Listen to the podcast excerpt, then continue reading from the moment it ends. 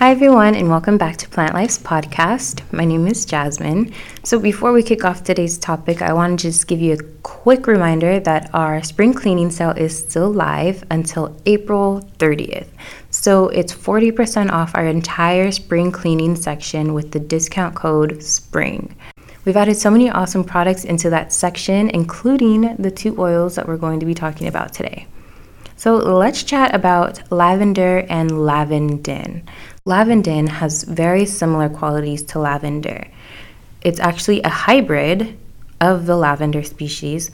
Lavender grows higher in the mountains, where spiked lavender or aspic grows lower, and where they meet in the middle, they would cross pollinate, and that's how lavandin became about. Lavandin is actually more penetrating than lavender. It has a strong scent and is considered to be beneficial for inflammation, respiratory, and circulatory conditions.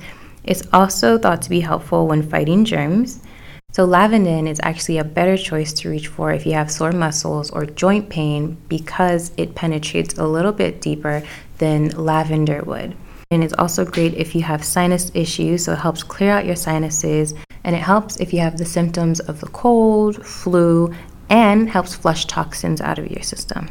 So, one thing that lavender and lavandin definitely do not have in common is when it comes to burns. So, lavandin contains a high camphor content, which would actually make it a terrible choice when it comes to burns. It would actually make your burn a lot worse whereas lavender would be soothing and calming to your skin. So, lavender, it's very suitable for all skin types. It helps with skin issues and skin marks like scarring, stretch marks. It's also very beneficial when it comes to anti aging because it does help prevent wrinkles. It's very well known to be moisturizing and it helps with dry scalp and hair. So, one of my favorite things to do is add a few drops of lavender essential oil into my shampoo and conditioner. You go ahead and you shake it up to mix it all together. And since it moisturizes dry hair and scalp, I don't see the dandruff or the brittleness that my hair once had. A lot of aromatherapists love to reach for lavender when it comes to treating things like respiratory issues, abdominal cramps, depression, insomnia, burns, sun damaged skins, and other types of skin infections. It's also one of the oils that helps treat headaches. So, if you've ever had a headache and you've used peppermint essential oil, for example, where you dilute it a little bit with a carrier oil and you rub it on your temples, you can do the same with lavender essential oil and it will help alleviate your headache.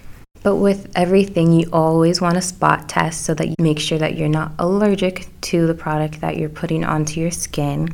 In regards to the smell, Lavender is very airy, floral, and light, where lavandin is also airy, floral, and light, but it's camphorous as well. Hopefully, this gives you a little bit of insight as to lavender and lavandin. Not only are they different oils, but lavandin is actually a little bit cheaper than lavender. If your pockets are a little tight or you're wanting to save a little bit of money, I would suggest trying out lavandin. Since the smell is so similar to lavender, you may enjoy it just as much. Like I said before, it is camphorous, so you definitely don't want to use it on your burns but it's a great alternative if lavender isn't in your budget. We do have both oils for 40% off. Now it's the time to try either oil or try both. Make sure you subscribe to our email list. Go ahead and head over to www.plantlife.net. There will be a pop-up that shows up and you'll just enter your email in and you'll receive a you'll receive a coupon to use towards your first order. These coupon cannot be combined with any other coupons, but it's definitely great to have and after that, you'll be signed up to our email list, so you'll be the first to hear about any awesome sales or deals that we have going on on our website.